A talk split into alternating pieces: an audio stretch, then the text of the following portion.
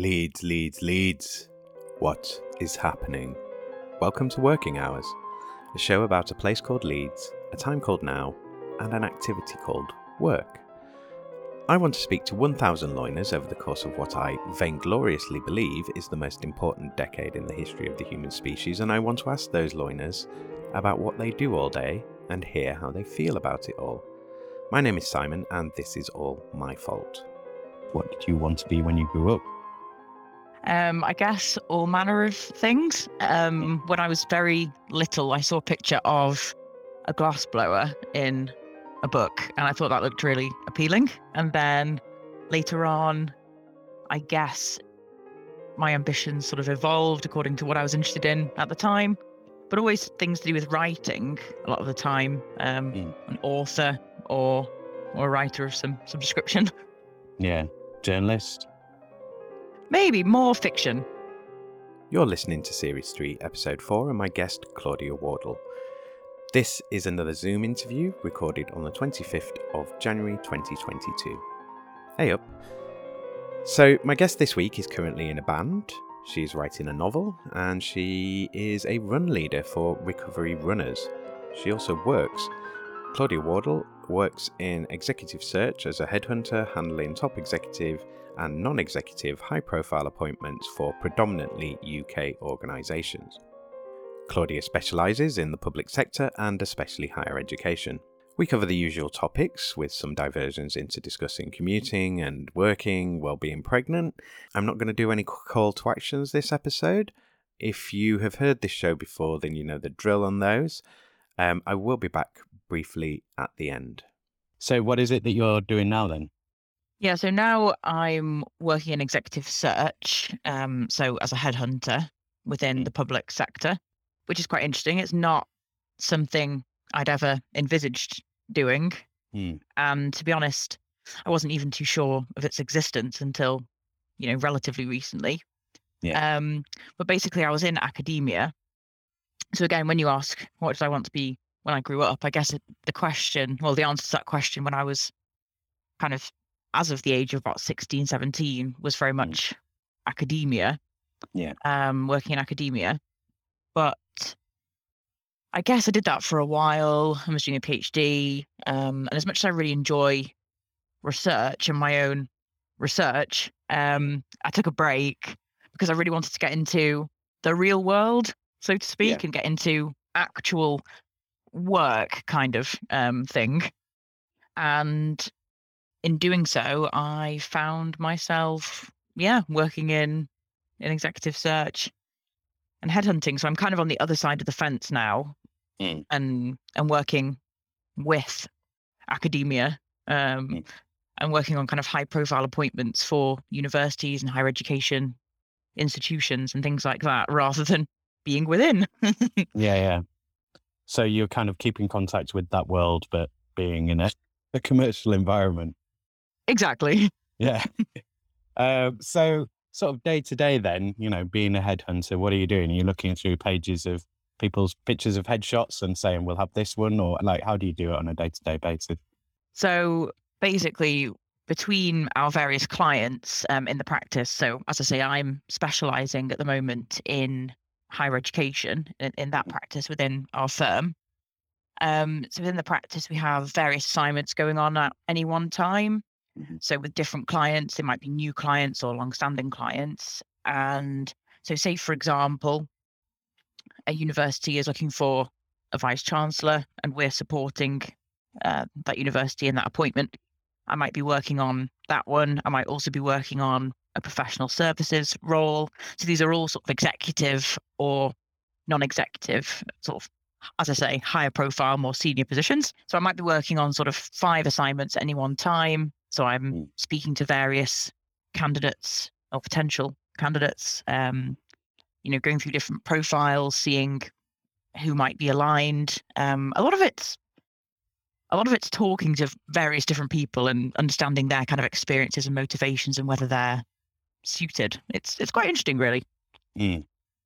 And is it, I mean, is it quite easy to sort of tempt people? Do you have to kind of, I, I mean, so you, are you literally approaching people and say, have you ever thought of working at this institution rather than that one, and we can offer you more money. I mean, that's how I imagine it being. Is that am I anywhere near what you're actually doing?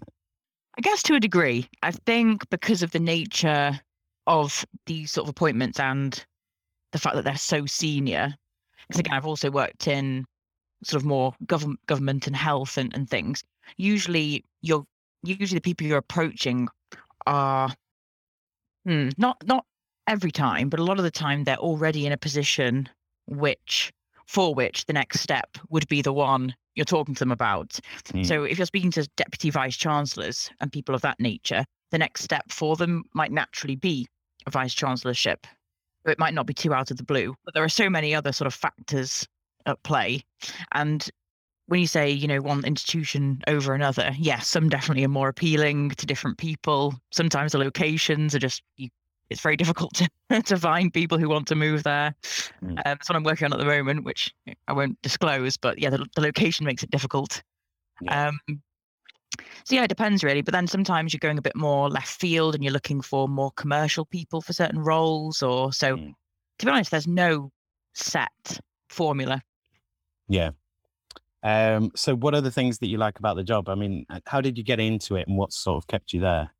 as I mentioned, I had been in academia for a, good while, and I was tutoring and, and lecturing and things, which which I do really enjoy that sort of human interaction side. Um, but a lot of the research I was finding a little, I don't know really. I guess I was feeling a little lonely, Mm. and there were other sort of personal factors, I guess. And I just decided I need to take a break from this. So I'm I am technically on a break from academia, but yeah, I mean we'll we'll see because yeah, getting into this, I think this is possibly a, bit- a bit of a more suitable um, career path for me. Um, I basically moved to Leeds because I thought, well, I was already, I had been living in York, and I just thought, well, I'd love to stay around Yorkshire. Leeds felt like quite a thriving place, but also not too much of a bustling metropolis, I guess. Yeah. Um, and I knew that a lot of businesses were being attracted to Leeds, and there was a lot going on. So I thought, well, I'll move there and um, and get a job. So the first, the first job in this kind of sector that I went into was actually more in the life sciences and and biotech space. So it was executive search, um, of sorts, but more in that space because. Sorry if this is a bit convoluted. Because No, while I was doing my research masters a a few years ago, um, I did work part time in sales within life sciences and biotechnology and things. So at least when I got into this sector, I knew, when I got into uh, the executive search space, I knew that sector rather than um, rather than this kind of operating environment, I guess. Um, Yeah. And then And you knew all the jargon and lingo as well, so you Yeah. could, yeah, Exactly. Um, yeah, so I started off at, at a smaller boutique firm and then about a year ago moved to a big firm that's based in London but has a Leeds office. Hmm. Um, and yeah, it's going well. I'm really enjoying it and just seem to have slotted into the public sector really in terms of, you know, consulting for for organizations, which I quite like. There's something appealing, I think, about working with the public sector. So, um, I mean, in terms of the workload, do you drive the majority of the work, or is it, you know, how how does the work come to you? Is it you constantly looking through stuff, being proactive all the time? It kind of sounds like that's the case. Yeah, so to a degree. Um, so basically, I think in the in the firm I'm in, as well as well as in sort of analogous firms, the teams are also sort of structured so people have different roles. So I'm working as a researcher, so I'm doing a lot more of the sort of candidate engagement and that side of things, whereas you know consultants who have been in the role for a lot longer um, are doing more of the client engagement, and then obviously there are um, there are various sort of um, I was going to use an Italian word then um, various uh, nuances in between. Mm. Um, so yeah, but having worked in this for you know overall not too long and having been at the company i've sort of started as a researcher and then the plan is to kind of move through to become more client facing and start winning the work rather than Yeah. doing a lot of the execution which is kind of just how how these firms are structured and how the well it works so yeah, Cool. Um, so let's go. We'll start off with uh, talking about the lockdown. So, were you in this role before the pandemic, or did you start during the pandemic? Yeah, so I went into this line of work during the pandemic, Mm. and then I al- so I got my first job within this during the pandemic, and then I also moved into my current company during the pandemic. so it's got two jobs during the pandemic. did you interview for them both remotely? Then I guess, and yes, yeah. So, have you? Are, are, are you back into the office now? we have been. Um, since things are slightly up in the air, or I think haven't we? Yeah, so at time of recording, we were- we were um we were advised to work from home where possible. And I think that rule or piece of advice has just been revoked. So I think we're all going back into the office again um as of sort of next week or the week after. And that'll be as it was previously for a short period, which was for about two days a week. So Yeah. that true hybrid system of part home working and part office. So, did it? Did you find that much of a disruption then? Sort of, you know, as we went into lockdown and working from home, or did you already have previous experience of sort of working remotely? Yeah, well, I think having worked in academic research, that's a lot of Mm. solitary working. So I was very used to cracking on, focusing. Um, but if anything, I, I tended to work out and about. So actually working strictly from home Mm. was a bit different. But I think I adapted to it quite easily. My partner has also been working from home. So we were both in the same boat and supporting each other, I guess. Mm. But we were living in a flat, which was perfectly nice. But I know you can probably see from my background, we've got a far nicer place now. We've bought a, a house, but we were renting a flat, and it was difficult working off a dining table with cables all over the show. And Did you both work at the same time, and that kind of worked all right, or was it like, right, you work these hours and I'll work these hours, and because we need to work separately, or did it work out okay? No, it worked out okay. You do hear of people at each other's at each other's throats and needing to separate into different rooms, but we've been fine actually. Good, good. Yeah. So it sounds like it was, you know, not a not a major kind of disruption for you. I, I mean, are you looking forward to going back into the office? I, I mean, I, I say in terms of not being a major disruption, but it was kind of like you're working from home. You're used to working from home. It was kind of like just get on with it and kind of wait until you can go back into the office. Is that the case? Yeah, I would say Yeah. so. Um, and the other thing is, in terms of a full time commercial role, I hadn't been in one before. So actually, Yeah. this is all I've known. Um, you know, working in in academia, sort of in the research, in a research capacity, and then giving the odd lecture and things. That wasn't full time work. You know, that study with some work. My actual um, full time commercial working career has only ever been kind of this this hybrid model, either full time home working or but yeah, five days a week in an office is something I've never known, and I wonder if I'll ever know. Mm, yeah, yeah. Oh, it'd be interesting. And uh, like, you know, if you do do it, what you'll think of it. It's like I've spent Yeah. five days in this office. That's strange. We'll go from COVID to Brexit. So, has Brexit affected what you do? And you know, can you tell? Because uh, when I've asked this question before, people have just sort of like, well, it's hard to tell what Brexit's doing and what COVID's doing. So, can you see any kind of like discernible effects on your work from Brexit?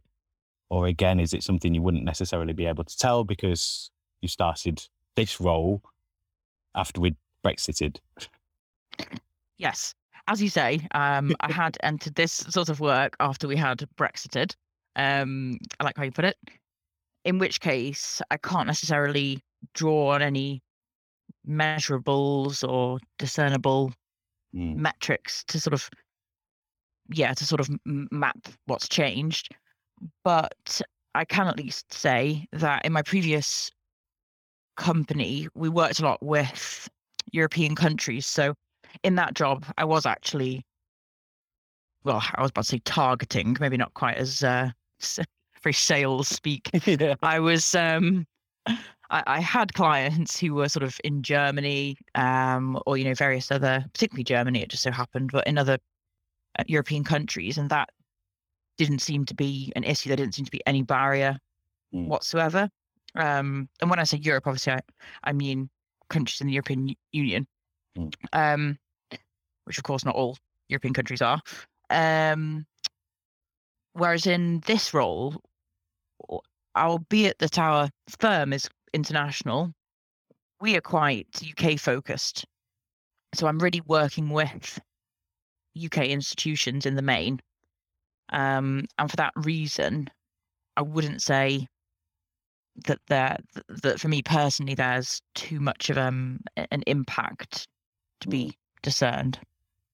I mean, is it creating any more work? Because I, I mean, you know, the the the employment landscape in academia is very okay. There's there's probably areas where it needs to be more diverse, but it's quite diverse in terms of there are people from all over the world who are teaching in the UK. Um, so, and a lot of those people will have been from EU 27, and some of them will have gone home or will have thought again about staying in the UK, or they'll have got citizenship or a variety of things. Um, like, is there any? What am I trying to ask here? Is there any like? Is there any discernible change? And I'm I'm, I'm thinking of something else, but I, I think let's. Do you notice any change in the the kind of makeup of people that you're trying to attract, or people that you're trying to get? Um, or you, is it more like you have to focus on more UK based people because there's more complications with paperwork when someone wants to move between institutions? Like, how's it how's it looking? Yeah, I understand. Um, so, well, just working across the speaking for the, the wider public sector, I suppose, working with the NHS in those very senior positions, usually those were people who were already in the British health system so I didn't notice too much of it there. In higher education, I would say a lot of the time, there have actually been recent appointments of um, more high profile figures within UK higher education institutions who are from EU countries. So that's definitely not posed a problem, I would say. Mm-hmm. Whether, you know, when you get into the fundamentals and nitty gritty, there were any issues there, I'm not too sure because I didn't personally handle those. A lot of the time, we do speak to you know potential candidates in European countries, but it's it's sort of in the same way that we speak to Australians, for example, because the Australian higher education system is quite akin to ours. So, in fact, maybe Australia would be even more natural a place to go um, in search of of people for some of these sorts of position likewise, it it it, it doesn't stop. It doesn't stop us approaching anybody. Um, if anything, it's been the COVID pandemic which has caused more disruption with people feeling like they're stranded or what have you, and that's actually been more of an issue, I think, with far further afield yeah. locations. All right then. So we have a question. Well, I have a question on climate change. Is that something that's a concern for you in your work? Is it something that comes up in your work? And is there anything that you can do with your work that's kind of addressing or alleviating or working on climate change? I think in other practices within our firm, as I say, so those working more in maybe the industrial practice and, and what have you with those sorts of clients, they would have a completely different, although they do the same job as me, mm. they would probably have a completely different answer for you. Um, whereas working in higher education, um, possibly it's from a sort of different angle. So definitely a lot of the clients you work with are driving research and driving change mm. around environmental issues and, and and those related to climate change. From a firm perspective, definitely definitely my firm, like a lot of others, have you know measures in place and you know, strategic objectives Mm. surrounding um, environmental consciousness. Um, so I think there are definitely things going on. You know, even this probably just sounds kind of generic, but you know, um, cutting down on on using paper. We're going completely paperless, for example, Mm. and those sorts of things. So probably just in those regards. Um, I don't Yeah. think my job really touches on climate change in the same way that I don't know my brother's does, for example, who works as a, an air quality consultant. So he literally Yeah. works within kind of environmental sciences. there wouldn't necessarily have been. Well, I guess I'm asking this. So, like, would in in that industry, in the in even in the business, would they have been doing travel to to meet people before, or travel? You know, like as part of the process of like trying to attract people, would there be face to face meetings, and that's kind of been replaced by all the remote sort of working stuff? Is that Yes, definitely. So, you know, business development meetings with clients would often be face to face. Obviously, those couldn't be anymore. And I think a lot of the time, with those being often over a coffee or lunch, that does make things a little bit more difficult because I suppose a lot of business development, the more kind of organic and authentic it can be, the better, I guess, Mm. which isn't the case really with logging onto a, a Zoom call, I guess. Well, Mm. it can be. I mean, our conversation right now is is authentic and organic because we know what what we're doing. There's probably not Yeah. a huge difference conducting this over Zoom. Um, but I suppose maybe with a business development meeting, in some ways, possibly some of the art is taken away um, by being Yeah. virtual. Not sure. Um, then client meetings in general, those are often in they, those were often face to face, and a lot of those went virtual, but we're gradually going back to face to face. Preliminary interviews of candidates, which our firm conducts at the time, and kind of psychometric testing and things, those were, I think, usually face to face, but can be done over Zoom. Mhm. Um, so, for example, in that instance, I think it's been a, been a real aid because sometimes I guess it's not necessary to actually um, conduct some of these things in person. yeah? And then, yeah, the same with the sort of final panels, you know, at various organizations or companies. I suppose a lot of those then had to go online, but again, they're returning to in the flesh. Mm. Is that just? Do you think that's just force of habit? I mean, most all the organiza oh well, all organizations have had long enough in terms of people returning to the office to decide, you know, the value of being in the office versus not being in the office, and the savings, you know, the cost benefit analysis of that. Um, like, do you think? Do you think you'll remain kind of hybrid working, where you sort of you, you you kind of just come into the office when you need to, or do you think it'll be in the office sort of regularly because they want everyone there and they want them working together?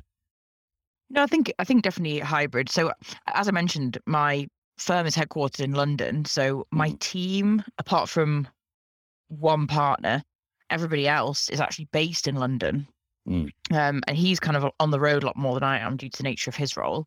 So actually, when I'm in the Leeds office, it's a lovely environment. It's great Mm. because we're we're a small office because we're sort of a satellite office for a London-based firm. Um, but the people who were there with me, you know, they're colleagues, but they're actually in a sister business or Mm. they work in a different area. So Yeah. we're not collaborating anyway. It's more for the social side, Yeah. which is nice. So I go and I go there sort of twice a week, which I really enjoy. And then when I'm working with my team, I go down to London, say every two weeks, Mm. which which works for me really well. Yeah. Um, because you know then I can stay overnight and maybe do something social with the team as well.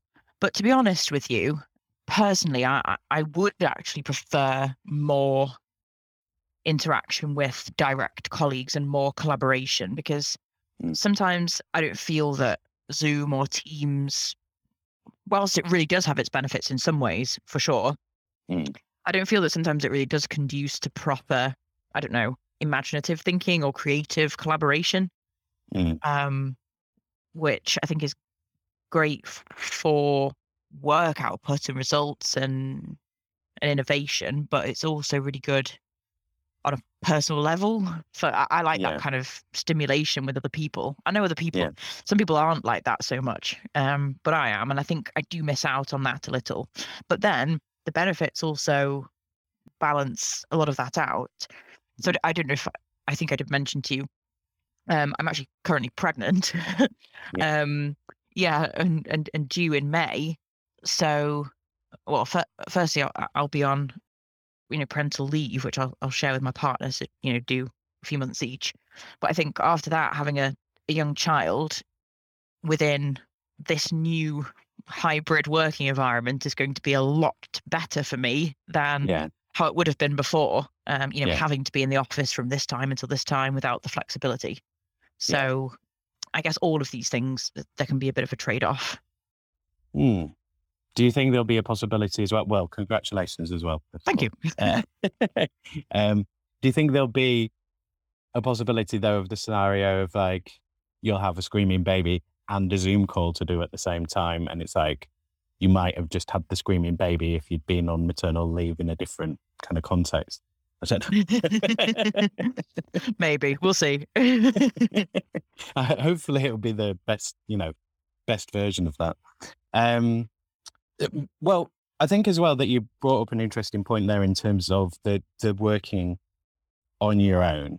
Like, um, so I'm sort of working on this, but I'm working essentially on my own, and that you know, saying you saying going into the office and having that kind of collegiate environment, the social environment, and social aspect there.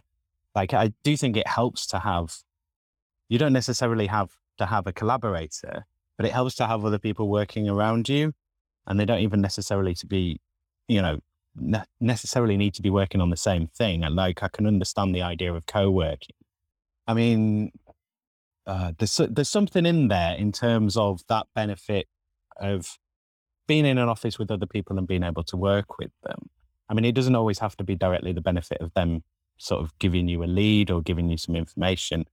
It can be, you know, sort of grapevine information where someone tells you something and you go, Oh, I know someone who's doing something else on that. You should speak to them. Those kind of opportunities.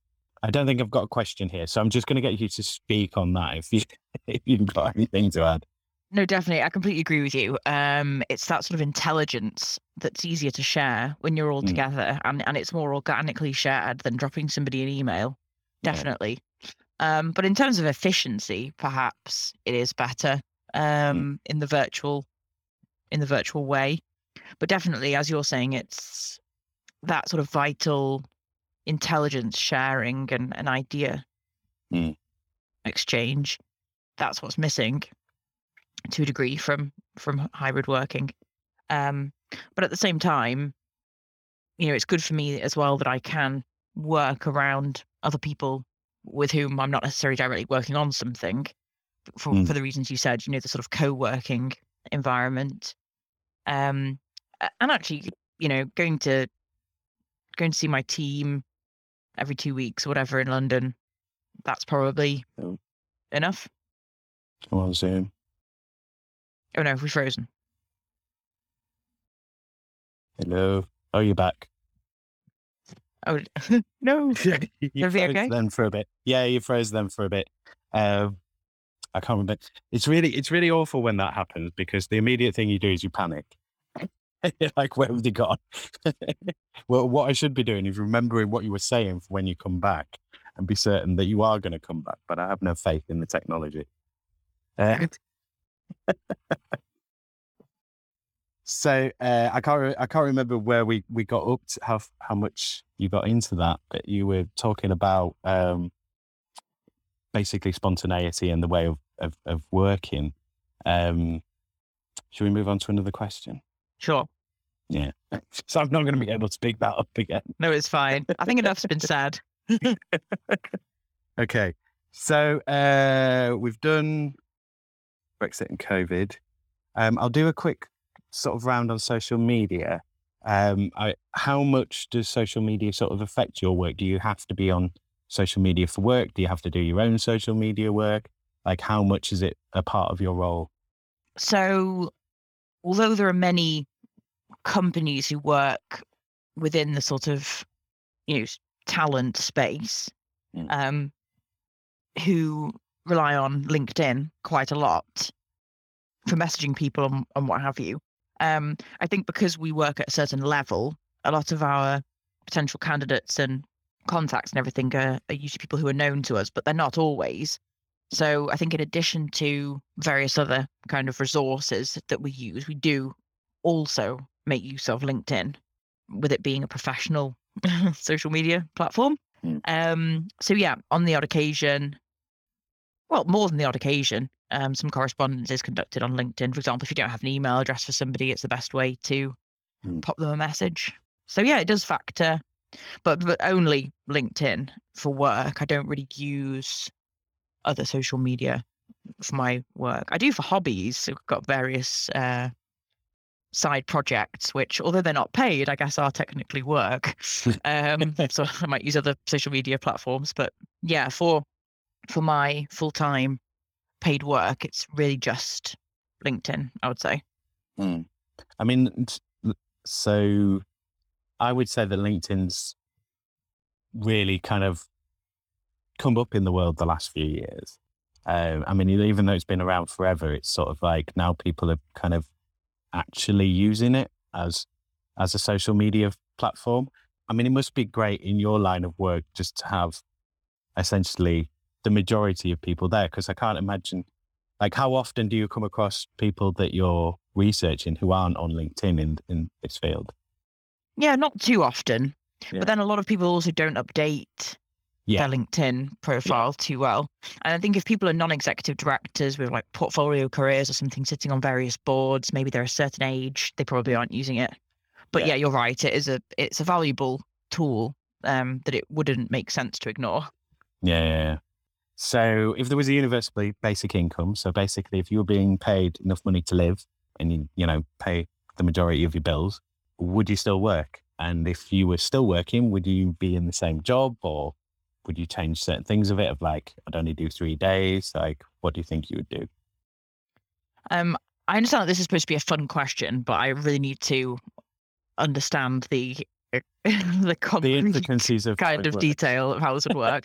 Uh, so in this in this scenario, is every would everybody be on this same? Everybody's income. getting, yeah, basic income. Yeah. So like a, like the citizen's income, like Green Party go on about. Yeah. Um, and then additional work is sort of optional for people if they so wish. Well, yeah. So the idea is to, as everyone's part of the society, they get a stipend of like, here's some money to live in this society. And then that money obviously is spent back into the system because it's been paid in, you know, tax tokens. So we can, we can pay any tax on it. And then you would do any additional work that was needed. Um, so when they piloted this, they found that things like, you know, people will work or they'll work a bit less and have more time off. But because people don't have to work, they're less stressed out, they feel happier, they feel healthier, they have more time for things like accidents and making sure they don't have all of these kind of positive benefits.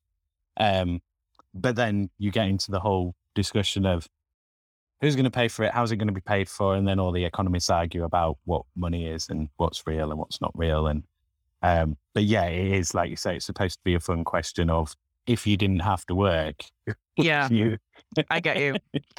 Well, this is interesting because this is where some of my slightly more left-leaning tendencies start to rear their head, and I start thinking about the, all the benefits of, of a society of that nature. Um, but rather than get into that, I'll answer the question. Yes, I would still work. um, obviously, the nature of, of the work and the clients and things would all be dependent on this system. I guess I wonder how Mm. universities would operate or what, what have you. But yes, I'd still work. Um, in that scenario, I would possibly do something differently or split my time differently. So, for example, I'm currently writing a novel. In the scenario you've posited, probably more of this novel would have been written by now, or maybe I would have kept up with a bit more of my academic research and been able to balance that a bit more easily. Um, so probably in that instance, I would look more at balance between a few different projects, which I am Mm. still currently doing, but obviously the paid work takes up such a huge amount of time Mm. um, that it can be difficult. And some of these projects, you can't put quite the time into them that you would, or you end up um, your diary's chock a block, which is fun. Um, Mm. probably I would just approach things a bit differently and yeah, split time between things in the way that I wanted to in, in, in that Mm. way. Are you quite are you quite good with your time management? Are you like do you feel that you're kind of I know how to organize my time? Yes. Um, I am actually very good at that. Um, I like to fill time with lots of different things. So I'll schedule, you know, so I've scheduled this in to my work day, then I'll schedule in, you know, time to go to the gym. Um, or so I'm also part of this not for profit, um, which is a, a running community, um, Mm. working with with people who are recovering from kind of various mental health um, Mhm. or mental ill health or physical ill health or various things like that. Um, and we're sort of trying to grow the organization and you know get charitable status. It's really still its nascent stages. Um, so there's that, and then I'm kind of I'm in a, I'm in a band. Um, Mm. I'm also trying to do this, get this novel kind of done in, in its own time, obviously because you can't Mm. force these things. So, um, and obviously I spend a lot of time with my partner, and yeah, so yeah, I think I, I think because of all the things I like to fill my time with, I then have to be very, very disciplined.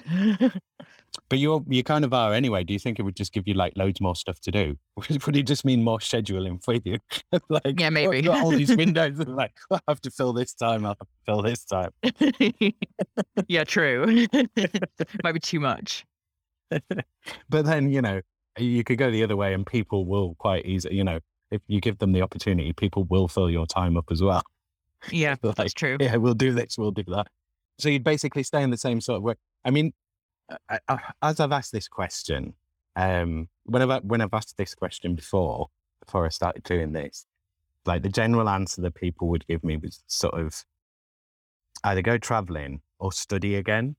But I suppose because this is a work kind of context thing, everyone's thinking about work and whether they'd be in work or not.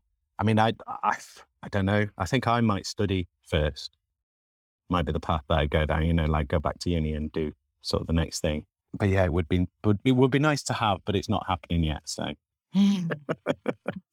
so if you could change anything about your role, carte blanche, you can change whatever you want. So, what three things would you change about the role? um, I should pay myself more money. Okay. I'm sure that is that what a lot of people say. I don't know. Um, Quite often. why not? It you would obviously. Um, no, it's a terrible thing to, to say, especially first. Um, It's an honest thing to say. yeah. um, I'm not sure what else really. Um, I quite enjoy it. And the other thing is, you know, I've been in this line of work for maybe coming up to two years, but only a year in my current company. I feel like I'm still, to a degree, finding my feet. Yeah. Well, I found my feet, but I'm still Yeah. kind of in this. Yeah. So I wouldn't want to, you know, because you could always say something like, "Oh, what I would change is I would already have moved up the up the rungs, you know, and, and gained all of this experience." But actually, without patience, dedication, um, and faith, and, and- and various other virtues, which is the reality of the world, without these, really, you can't attain. Um, you know a, a higher status or all of this experience and become you know so actually you just have to put in the time don't you really Yeah, and, and yeah. everything You can't so do it by osmosis. You have to actually spend time. Yeah. yeah exactly um and then obviously you know your, your salary inc- increase comes with with that and all that sort of stuff so um i'm gonna say i wouldn't really change much i'll just give it its time and put the put the work in and and you know see what happens with the career Mm. I mean, it, like it sounds very much like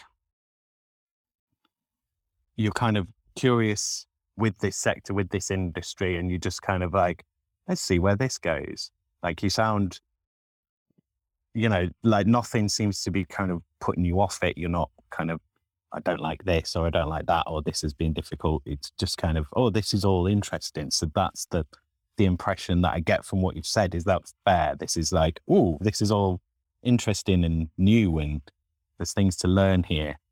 Is that Yeah. sort of yeah? And that does summarize it. Thank you. And actually, in your um, in your sort of you know marketing for for this podcast, I've seen you say come and come and talk to me, and sort of reframe your ideas of of work and and think Mm. about it in a different way, or through the prism that that you present to the guest to, to, Mm. through through which to view their work. Um, and actually, I suppose that is what we're doing. And ultimately, when it comes to it, yes, I think that is very fair to say. You know, I've been doing this now for a bit of time, so I can definitely make an assessment of it. But likewise, it does need more time. And I think it is fair to say that I'm full of sort of curiosity and intrigue and, and want to give it a fair crack and sort of Mm. see how it goes. Um, and thankfully, this day and age as well, you know, you can have a child and um, that doesn't disrupt Yeah, anything, you know. Yeah. No, exactly. Um, yeah. So you, you yeah. I, I mean, do you think that they said, you know, it seems like a an organization that's going to look after its staff as well. So do you get that kind of vibe of that? You know, they're not trying to do one over on you. They want to keep you sweet as much as you want to keep their clients sweet. Is that the sort of Yeah. range? Yeah, I'd say it's like that. Yeah. Mm. Um, I mean, ultimately, you know, a big corporation is a is a big corporation. Um, Mm. there's, there's no point pretending it's not. Um, but yeah, there are there's definitely some that are better than others. I think. And yeah, this is a good one. So, I, I mean, I've got sort of a question on the future. I, I mean, we've done, we've gone through this pretty quick. Um, Oh right, sorry. no, no, was no, I so- it's too conclusive? You're very concise. um, so, what was I going to say then? Uh, yeah. So, in terms of future, I, I mean, like obviously, I don't want to put you in a position where you're like, "Oh, here's my five year plan," and you know, I want my boss to promote me at this point, and they better give. me I don't want to give away your your working secrets or whatever. But do you? It sounds like you're going to be here for the next sort of few years and potentially as well sounds like this is something that you could consider making a career of from what you said. I mean obviously you've got all these other projects on as well. So say you know say you get the novel done and that takes off.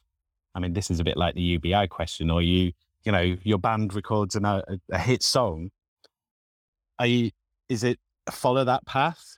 I, I mean would that put you in a bit of a quandary or like well, I'm enjoying this job and I don't know if there's any future in these creative avenues that I've had a brief success in. Do you think that would derail you and you'd want to go down those routes? Or do you think you'd be kind of, no, I have to follow the sensible path and keep working and that's all bonus? Yeah, that's a very good question. Um, it would really depend, but I think I think with everything, balance is quite key. Mm. So, yeah, it would it would really have to depend. It would really depend. It's, it's such a difficult question. Um, Mm. but I am really enjoying what I'm doing. I would really like to make a proper career of it. Um, also, the genre that my band play is so niche that I don't think that it's going to explode in any real way. Yeah, you Um, never know. Anything can Yeah. happen. No, exactly. but no, in some ways, I would reevaluate. I mean, I think it's important too to reevaluate, not in some sort of neurotic, perpetual cycle, but definitely to ev- evaluate your life on a sort of somewhat regular basis. You know, in terms of gratitude, particularly um, first and foremost, I guess, and then sort of personal kind of adherence to kind of your own integrity i guess you know are you are you being the best? You know sorry to sound sort of um, We have or something, phrases but- we have, yeah. yeah but you know i think i think evaluating your life and and and what you're putting in what you're getting out um and all of these things have to be weighed up because you know as much as i made the joke about um what would you change about your job? Oh just increase the salary. Um you know as much as i made, I made the, that joke um and there is obviously truth in it um you know at the same time money is not everything and as you as i suppose was was kind of at the root of your question about the UBI, if you can get by financially and you're absolutely fine, Mm. that's what matters. I mean, there are people in this world who are clearly desperate for as much money as they can get, Mm. and that's fine.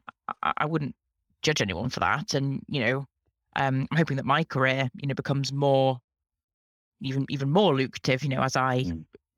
uh, progress with it. But at the same time, that's not my ultimate ambition. You know, it's m- much more important to me that my, you know, my family's health, for example, or you know, my my my relationship with my partner, and then the baby that we have, and balancing these things and making sure that uh, that I suppose you're doing your best, not only for yourself but those close to you. You know, rather than prizing Mm. um, financial gain um, above Mm. everything else. Mm. So, yeah, this is getting this is getting quite deep. well, no, I mean, it, it, it kind of should in some ways. I mean, we we spend the majority of our life in work, and we spend so little time talking about. it. You know, we'll spend more time talking about something that's in the news of people we'll never meet than we do talking about something we do every day.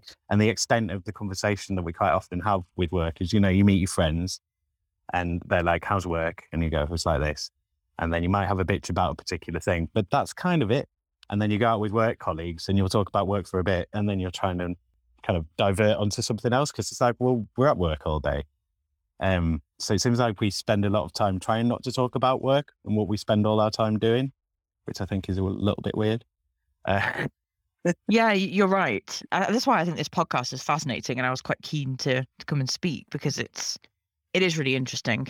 Um, Mm. even just the idea of a commute. You know, a lot of people spend a lot of time commuting, or I think I, I've even thought it might be interesting to, you know, host at some point some kind of exhibition or something of I don't know if if it's photography or something just of the commute that the mm, you know what what that is captured you know in visual form um, Yeah. or something of what that even means to people whether it's you know no commute or whatever whether i don't know it's the juxtaposition of you know the alarm going off at half five or something and somebody getting onto a cramped train versus maybe what it has been over you know the, the whole pandemic period and the lockdowns which is probably looks a lot more like somebody kind of rolling out of bed at half eight or something to get ready for nine like downstairs on the i don't know but um you're right these are all things that people spend a lot of time doing or they become ingrained and and actually yeah people are, are avoiding talking about work because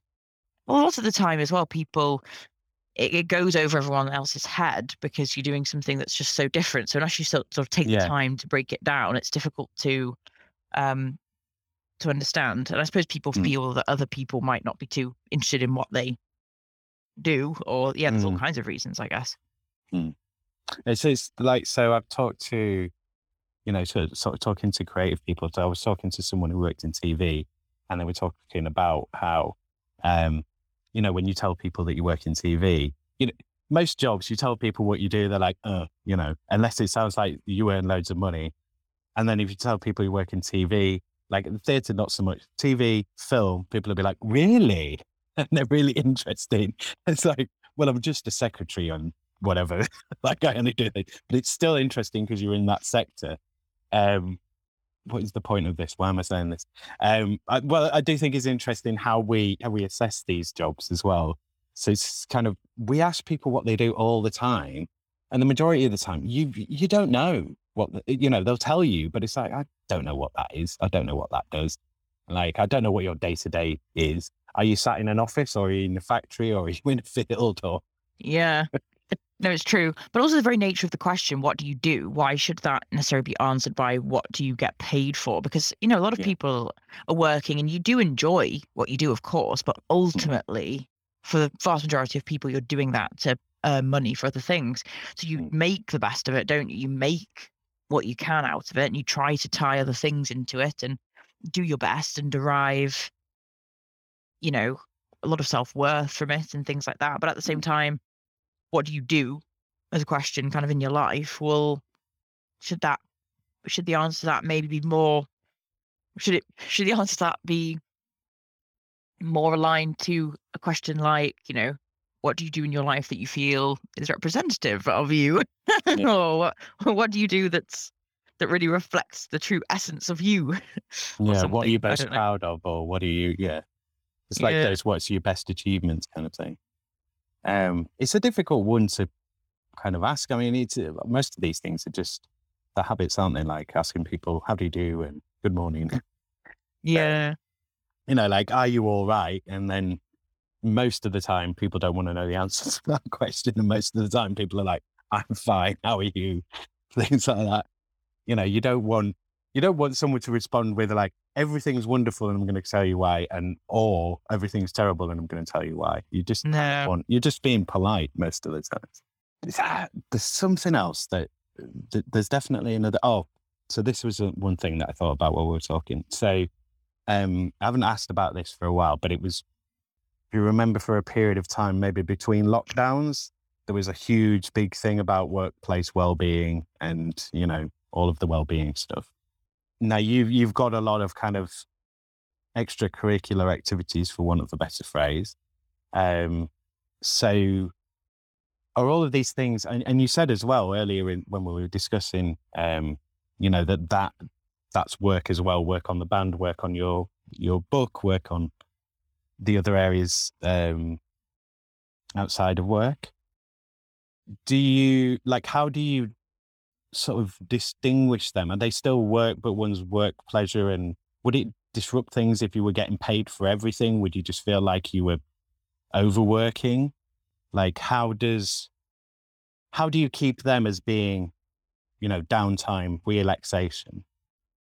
yeah, that's that's a good point. Um, I suppose the more involved in something that you get, and the more that you are putting time and structured time with specific goals into a hobby, the more that it's like work, and the more likely it is to give you a little bit more pressure rather than feeling like downtime. But at the same time, I would say the rewards are also greater. So, for example, uh, recovery runners, the running community that I'm in, which, as I mentioned, is for kind of it promotes mental health through running, basically. And we're going for this charitable status, and it's that's becoming as I as I'm on the committee, um, and as that evolves into something greater than just turning up and running. You know, I've qualified as a run leader, so I've had to go through that training. Um, the more, but then I'm getting more out of it because I can lead people. For example, while I'm pregnant, I can't run as the distances I, I was doing, or maybe I could do, but I'm choosing to just do shorter distances. So I'm leading a couch to 5K program at the moment, which I've dragged my partner on actually. So although I'm putting more work into that, it's less like downtime. So Sunday mornings, rather than turning up like I was doing, oh, I fancy turning up. So on my time, I'm going to rock up. Instead, I have to be there. People are, Mm. are you know, I'm beholden unto these this this group. So yes, it does feel less like downtime, Mm. but I'm getting, I'm doing something for people, and I'm also getting something from it myself. Um, the whole question of, I guess, is there such thing as a truly, you know, philanthropic, selfless um, act? Um, and the same with the band. You know, if if it's not just jamming, if it's more right, we're recording, we need to schedule time. Then we've got Mm. gigs. So yes, it is more more of a a, work uh, Mm. sort of. It has more of an aspect of work, um, and it's less downtime. But again, you're you have real creative output. Um, Mm. so again, that outweighs the maybe the lack of relaxation or something like that. Mm. Um, so ultimately, how do I keep these as sort of downtime or hobbies? I don't really because I end up taking things too seriously and uh, putting too much into them. Um, but then for downtime, that's what reading and Netflix and things are for, and going out for Mm. dinner. Uh, anyway, I don't know. I suppose if we had this conversation in a year's time when this baby will be, I don't know how old. This is obviously a first child, so it's completely novel to me. Maybe I'll be a bit different and I'll be saying, "Oh, there's no time for anything." It's I don't know. So maybe things will change. maybe maybe you'll be like. I never want to work again. I'm just going to spend all my time with children. Oh, yeah. Imagine. I don't think I so, don't- but yeah, you never know. You never know. no, you don't. No. Yeah. I, yeah, I was gonna, I was gonna sort of go into, uh, go into kind of the actual work satisfaction. So I was thinking about as you were talking then, um, as I was also listening, uh, was um, so this has come up before when we've, as I've been doing these interviews, of like toil and labor and you know what what is work? What what makes it work for you? I mean is it is it the getting paid you know have you do you take on these other activities to give you the variety or the struggle or you know the various bits that you need? And with your i suppose with your role if you can talk a little bit about like where does the where does the satisfaction come from? Is it sort of getting someone into a role? And like how do you know you know how do you know what you've done through the day? Is it just a, a sort of email trail or like because there's a thing when you're working in offices i've done a lot of office jobs and you, you sort of you're there all day. You don't really feel like you've done anything. You don't know what you've done. You know you've done things but it's kind of like what did i achieve? I don't know. I sent emails and stuff. So having that you know, I moved this much earth from here to there. You know, you've done that, and you can be proud that you, you know, here's the results of my labor. So, how do you get the job satisfaction, and what do you think are the, what are the things that make something work? Yes, I really enjoy having these quite pivotal conversations with people, whether mm. that be, well, it's more enjoyable to discuss a role with somebody who hadn't been thinking about it. And mm. obviously, suddenly you're, it's the first step to changing someone's life in many mm. ways. You know, somebody's working in a certain role. You know, I mean, obviously for, the, for these roles, it'll be quite a senior one, um, but they might move into, you know, because given that as I say, we work on sort of these vice chancellorships, CEOs. You know, these are these are the work that we do and the appointments we make make a big difference because you know these are government agencies or these are you know huge charities or you know big universities. So, firstly, you're making wh- wh- whomever we are appointing into the position. There's a great impact um, Well, on lots of- people's lives. Largely steering the ship. Exactly. Yeah. Um, so that that firstly gives a lot of satisfaction. Secondly, it's having those conversations and sort of changing somebody's life. You know, suddenly they're thinking, they're saying to their family that night, right, this opportunity has arisen. You know, let's discuss this. Um, so that's good. So there's all that side of things which is sort of external to you that you know you've been very instrumental in, which is which is nice. There's also just the conversations with people. It's I find it fascinating to talk to so many different types of person about different things. Um, you know, talking to an executive director of corporate services, for example, i- i- is you know quite different to talking to um, a medical director or a hospital um, or what have you. So that variety is really interesting. I, I enjoy that. Mm. And then just as you say, um, when you can measure things um, and, and you have like sort of tangible evidence. So obviously we do sort of weekly reports and, and things like that. And actually, when you can submit something to your colleagues, in my case, you know, as a researcher to the consultant on the assignment and say, look, look at this really good, you know, list of people that, you know, I've creatively found or, you know, Mm. and then, you know, when we get to long list and there's a good long list there and it's all that sort of thing, really. It's just seeing that you've achieved what you should have. Um, and sometimes the harder that is to achieve, the more interesting. I've worked on a couple of things which have been so difficult, and I, I actually almost, I would rather the, the balance is good. I wouldn't want to work Yeah. on exclusively difficult assignments, but um, yeah, sometimes that that that gives you a real sense of of achievements. I think I derive job satisfaction through a few channels, really, Hmm. Because you have to as well. Otherwise, Yeah, you'd yeah. just be Yeah, and you get you you you take. I mean, I don't know if this this is true for you as well, but I always find you know you take sort of little pleasures out of random small things or random tasks that you do in a day of like you know part part of a good work day could be, you know, every Monday you go down to reception and you see so and so for five minutes. It's like that can be part of your routine. You're right. I think I don't talk a lot about colleagues so much, and I think that's very indicative of the way of the world at the moment. Mm. I think this would have been very different. This would have been a very different conversation if it had been five years ago. I'd probably be Mm. talking a lot more about about my time with colleagues, maybe, rather than how I'm talking. So instead, for example, there's somebody who works in at my company, so she's in a completely different sort of function. She's in Mm. um, she's a business analyst. Mm. Um, I get on really well with her. I think it's partly because we actually um, were onboarded, great, great uh, term, um, at the same time. Mm. So I sort of knew her virtually.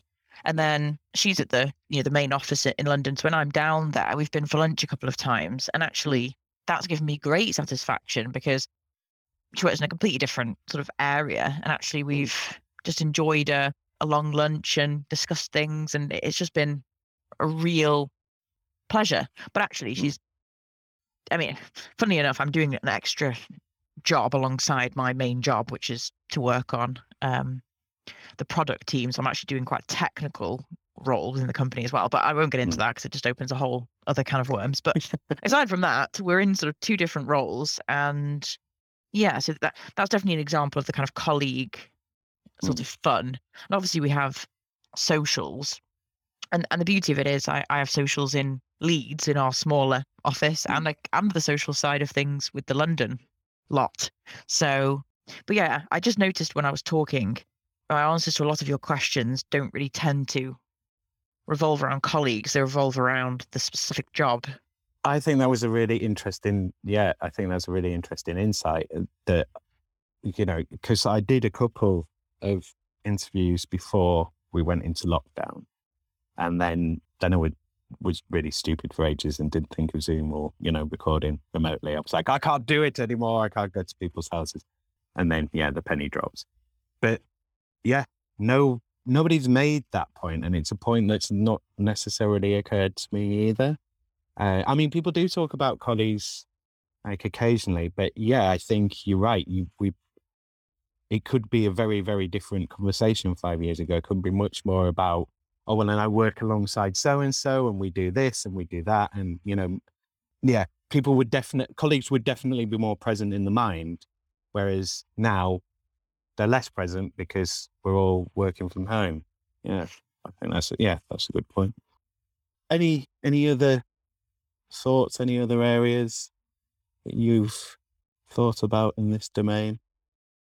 I'm not sure, really. I mean, I think I do find the whole idea of commu- of commuting in general, just commutes, I find quite a fascinating sort of topic. I think obviously because working in the field that I do um, and discussing, you know, potential opportunities with with people, um, these real logistical things to do with work, I think, are very interesting, and there's a lot more to be discussed around them now that the world is a lot more flexible and hybridized and what have you. Whereas before, perhaps there was more of a mentality which was, uh, I don't know, people just conforming to these strict hours and Mm. a place to be, you know, almost like factory working or something, but just translated into an office. Mm. Um, whereas now, I suppose people want to, people feel they've got more options.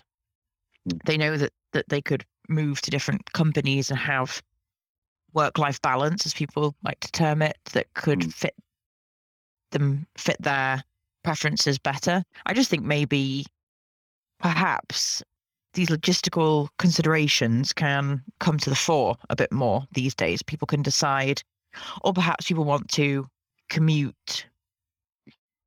Well, for example, if I go to London every couple of weeks, Mhm. that works well in this modern modern way, this contemporary uh, post 2019 world. But who knows whether I would have been brought on in my company, in the team that I am doing and things, in the role that I'm doing in the Leeds office without this virtual connectivity between everybody and then going down to London every two weeks. I don't know whether I would have been because I don't think that maybe the firm or any other firm obviously would have been prepared for somebody to do that. I would have been too isolated and Yeah. perhaps it just wouldn't have happened. Yeah. Whereas now I was able to work for this company quite easily because it's fine for me to work from Leeds, connect with Mm. people virtually, and then go down every couple of weeks and, and connect physically.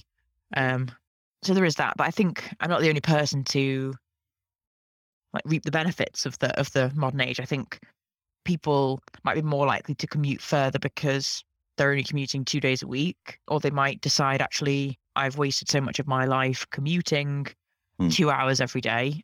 I'm no longer going to stay in this job. I'm getting a job closer to home. I don't know. I think it could be Mm. all manner of of decisions. I think have been made. Look at all the people who've had, sh- you know, sheds and shacks in the back of their gardens, connected with, you know, super fast Wi-Fi and Mm. electricity and you know had these whole places converted i don't know so that they can well those sorts of people aren't going to suddenly go back to a a nine to five job within an office or something and then not make use of that so i don't know i just think people have taken back control over their own lives a bit more and perhaps can have more to leverage maybe i don't Mm. know Yeah. Well, it's it's harder. It's harder for people to make excuses like, "Oh, well, you can't work from home," because it's like, well, we all just did. or you can't do this. It's like, well, we just did that, you know. But things can't. Eh, yeah. When when you've stopped everything and said all the rules don't matter, you can't then go back to like, oh, all the rules do matter now. yeah It's quite difficult.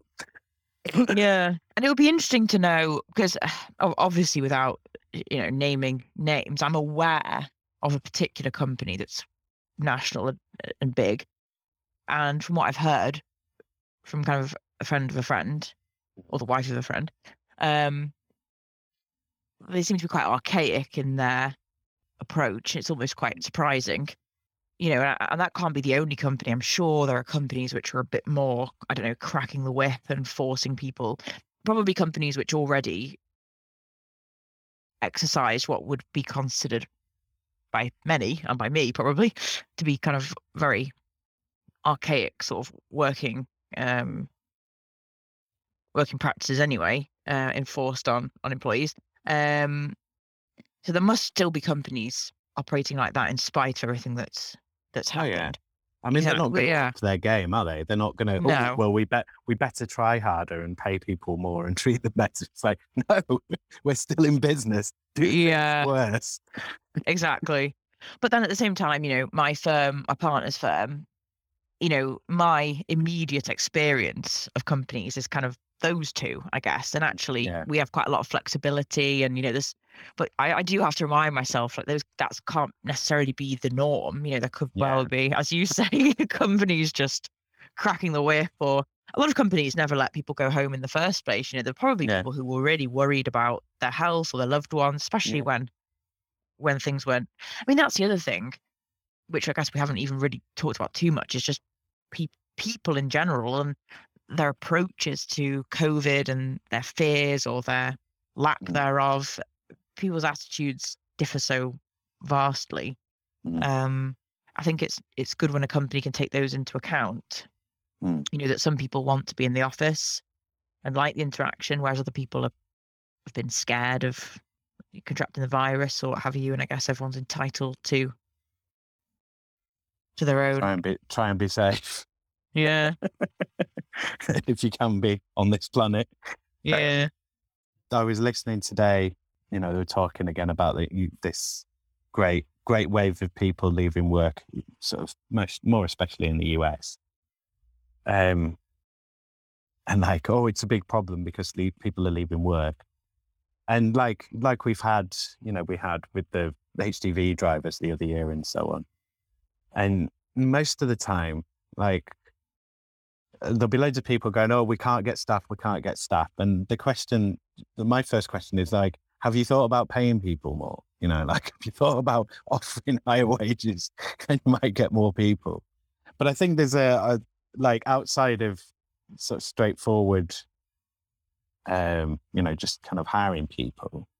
I do think there's a whole, um, oh, this is an area that we could go into. So I think there's a whole thing with with recruitment And I think a lot of the recruitment process is just really not fit for purpose at all. Um, because I've seen plenty of places, you know, like that find it really hard to get candidates or the, and then their candidates will leave straight away. And like the whole process is slow and clunky and it's supposed Yeah. to provide these like reassurances and like, you know, like it, it's supposed to have checks and balances in it that you're actually hiring the person that you want for the JD that you want and that the job description is supposed to actually describe the job all the time. So much of that doesn't work. Uh, yeah. so you're in, like, I imagine as well, part of your role is that you are using some of these recruitment software tools and things like that. So you, are, are you, uh, and, and sales stuff as well? Is that, are you using any of that kind of stuff? Yeah, so Salesforce, for example. Um, yeah, so some of those tools definitely.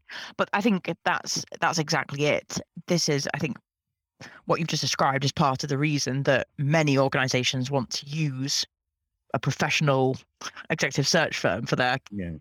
for their, you know, high profile top um To get people hires. that are right and that will stay. Yeah. Exactly.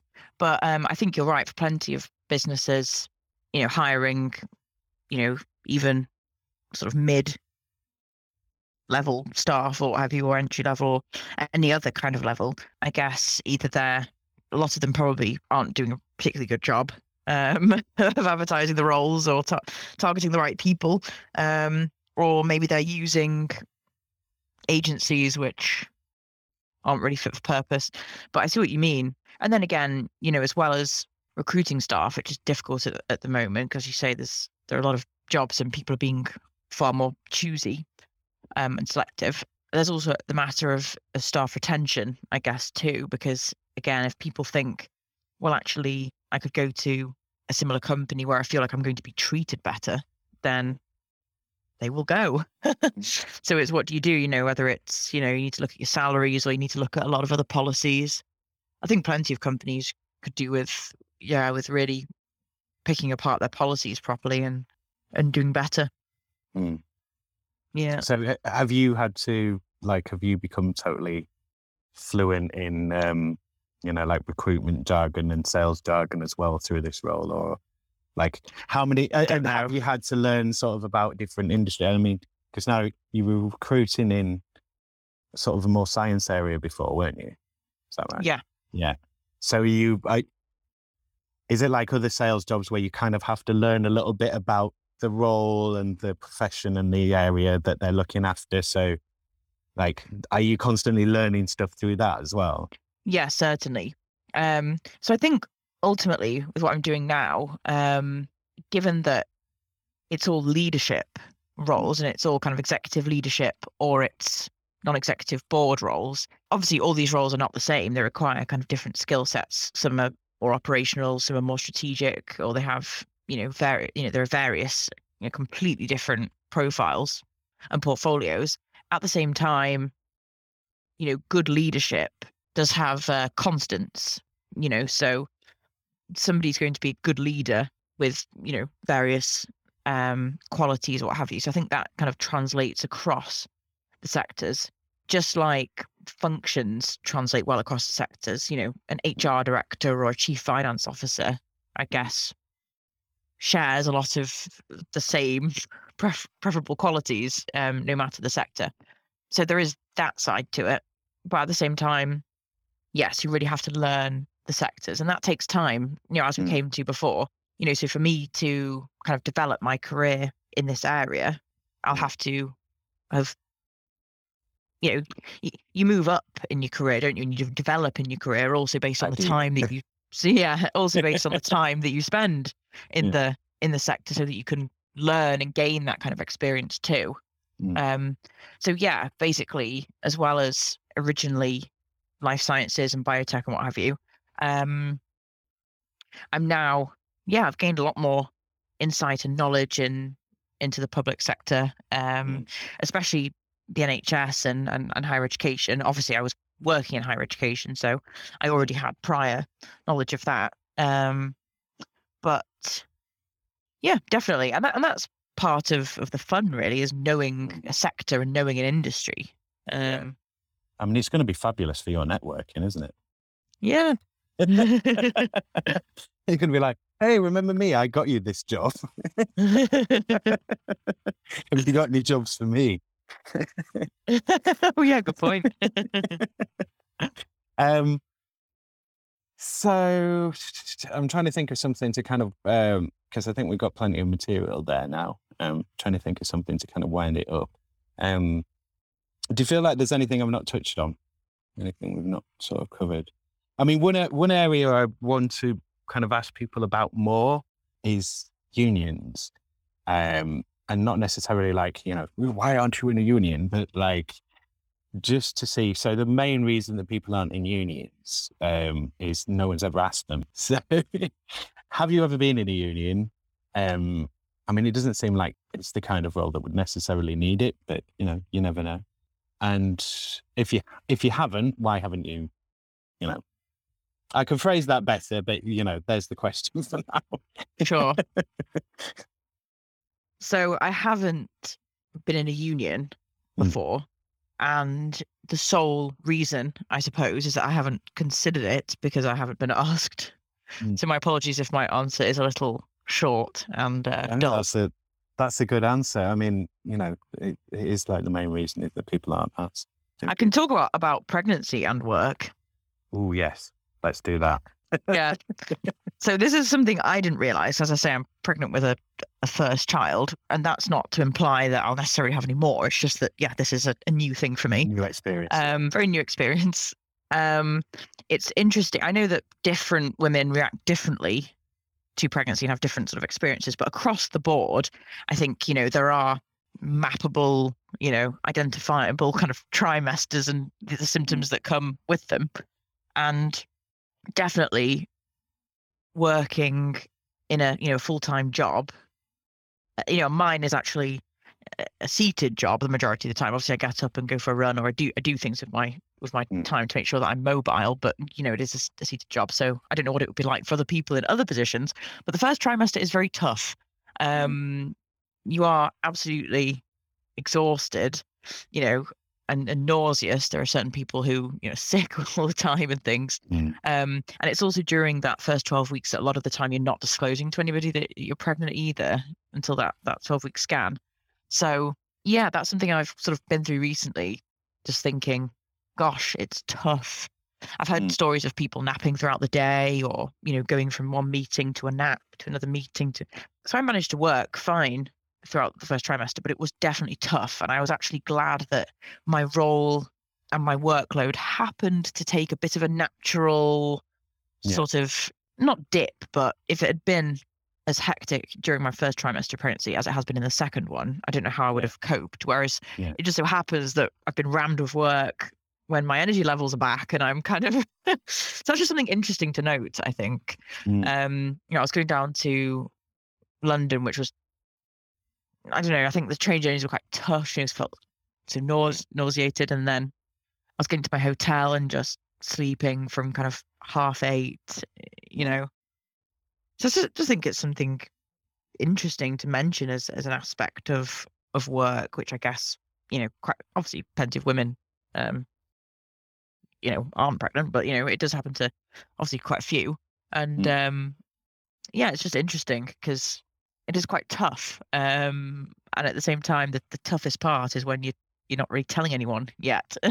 you have to sort of suffer in silence. It is it is a weird area. So uh, I can we can kind of link this back to the sort of well-being thing. But I saw a thing on LinkedIn today. Yeah, again to do with wellness. Uh, I keep losing my train of thought.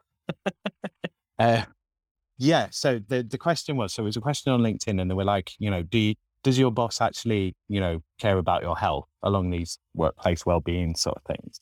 And it's interesting how you know to a degree they kind of there are certain things that are chosen of like we want to look after your well-being in this area but then in other areas it kind of gets ignored you know like i would imagine the attitude to that sort of you know if it is the, the first 12 weeks and you're not telling people and it's like oh they're off work or they're in late or you know everything's kind of going wrong.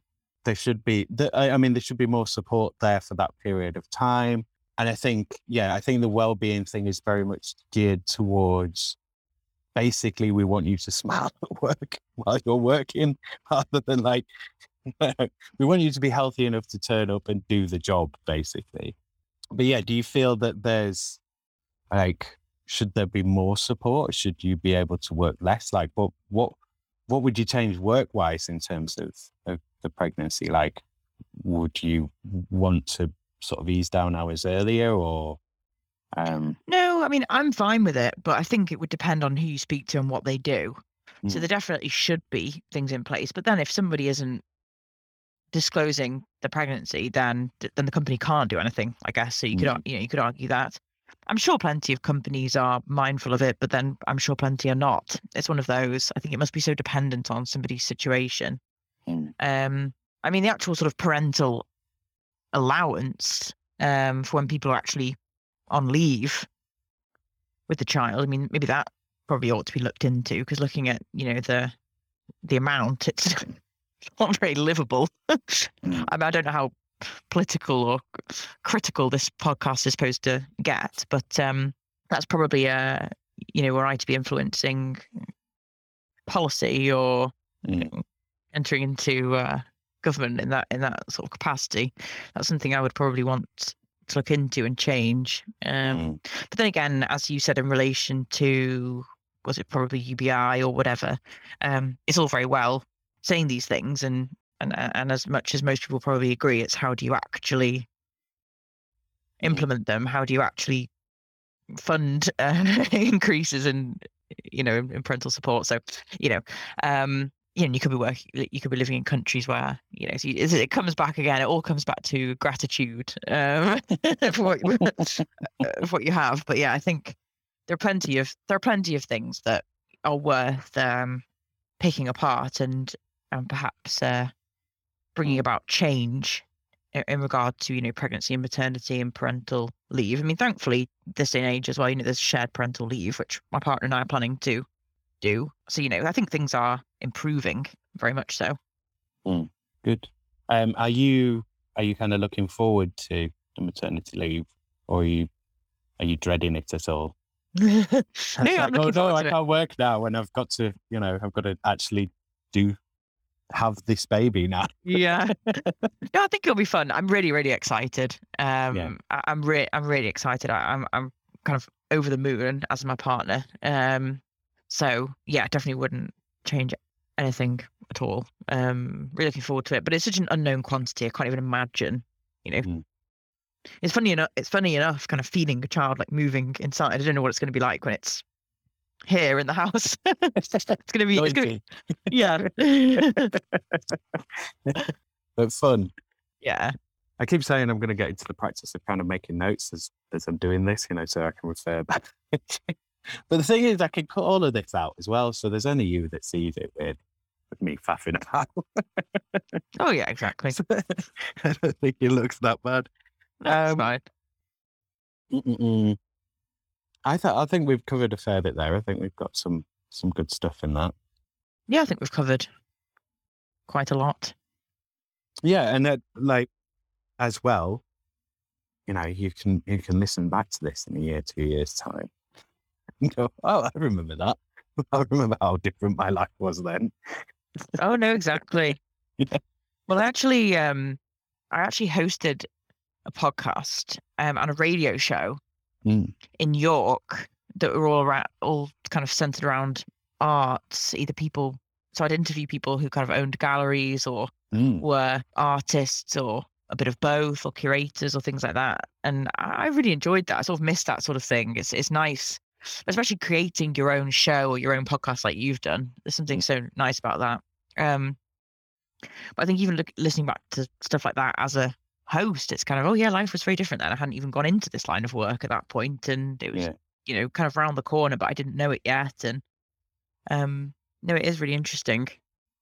But um, I Yeah, think no. you know you were mentioning my hobbies or you know side projects or what have you, Yeah.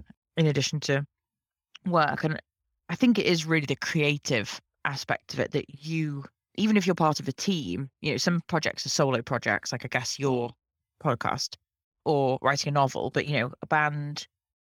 So you know, there are there are more of us, not a huge number, but you know, that's a collaborative. I think, but I think ultimately, maybe it gives you also certain differing levels of not control, but kind of uh, ownership and Hmm. authorship.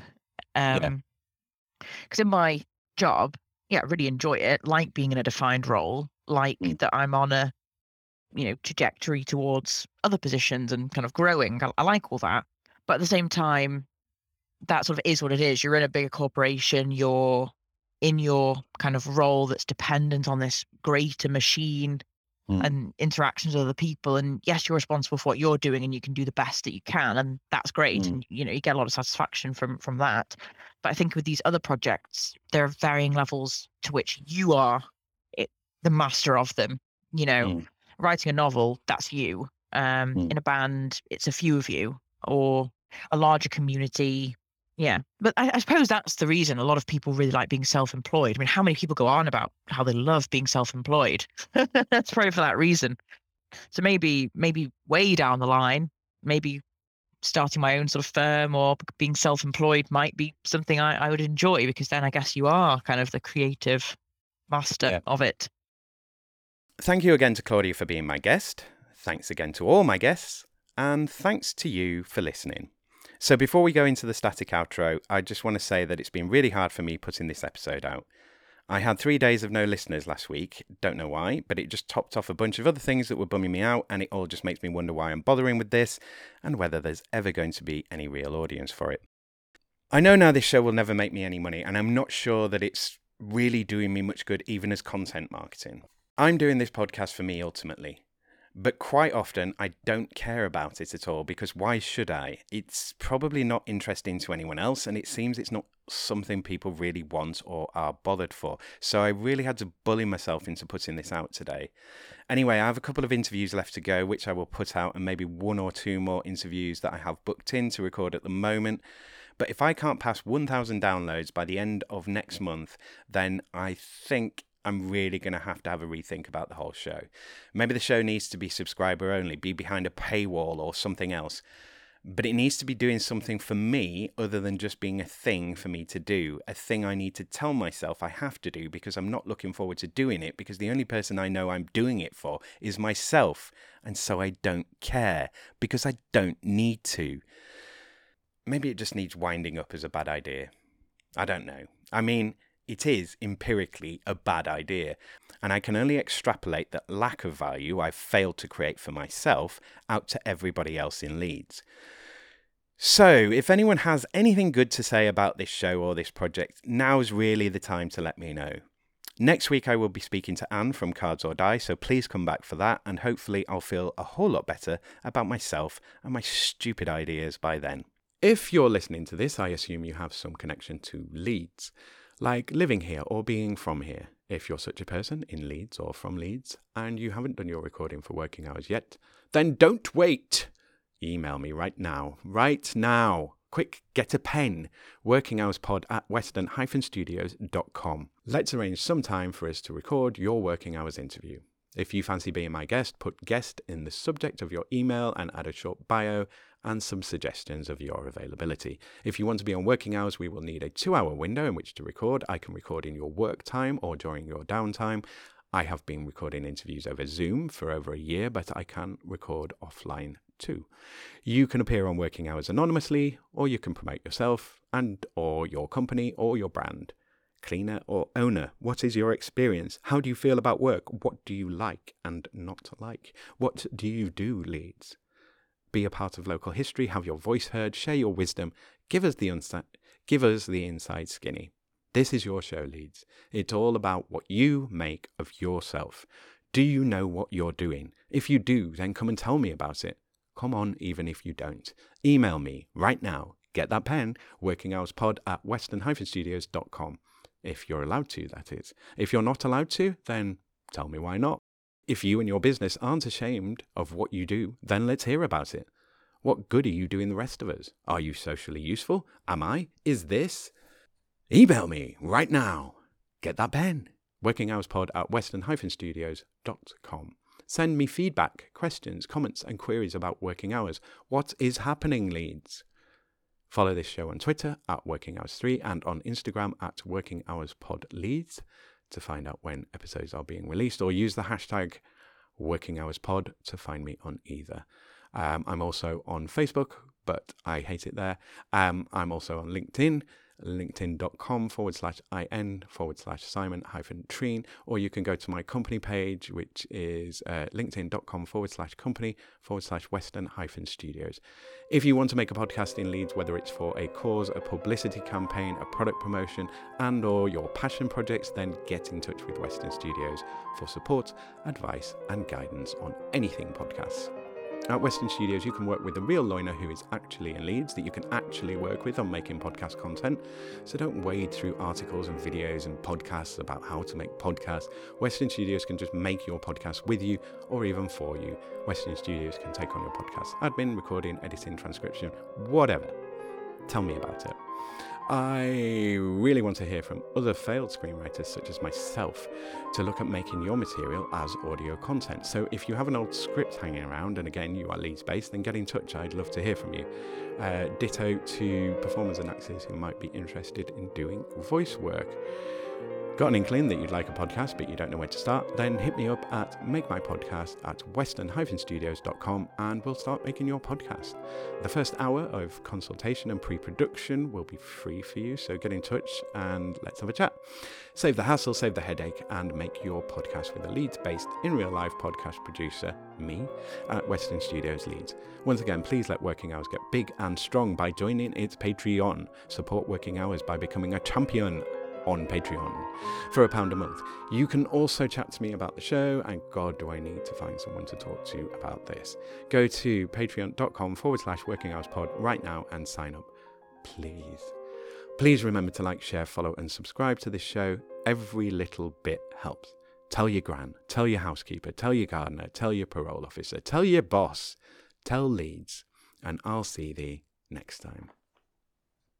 Working Hours is presented, edited, and recorded by Simon Treen for Western Studios Leeds Limited. The music was The Bees from Chopin's Etudes, which is in the public domain and was taken from musopen.org.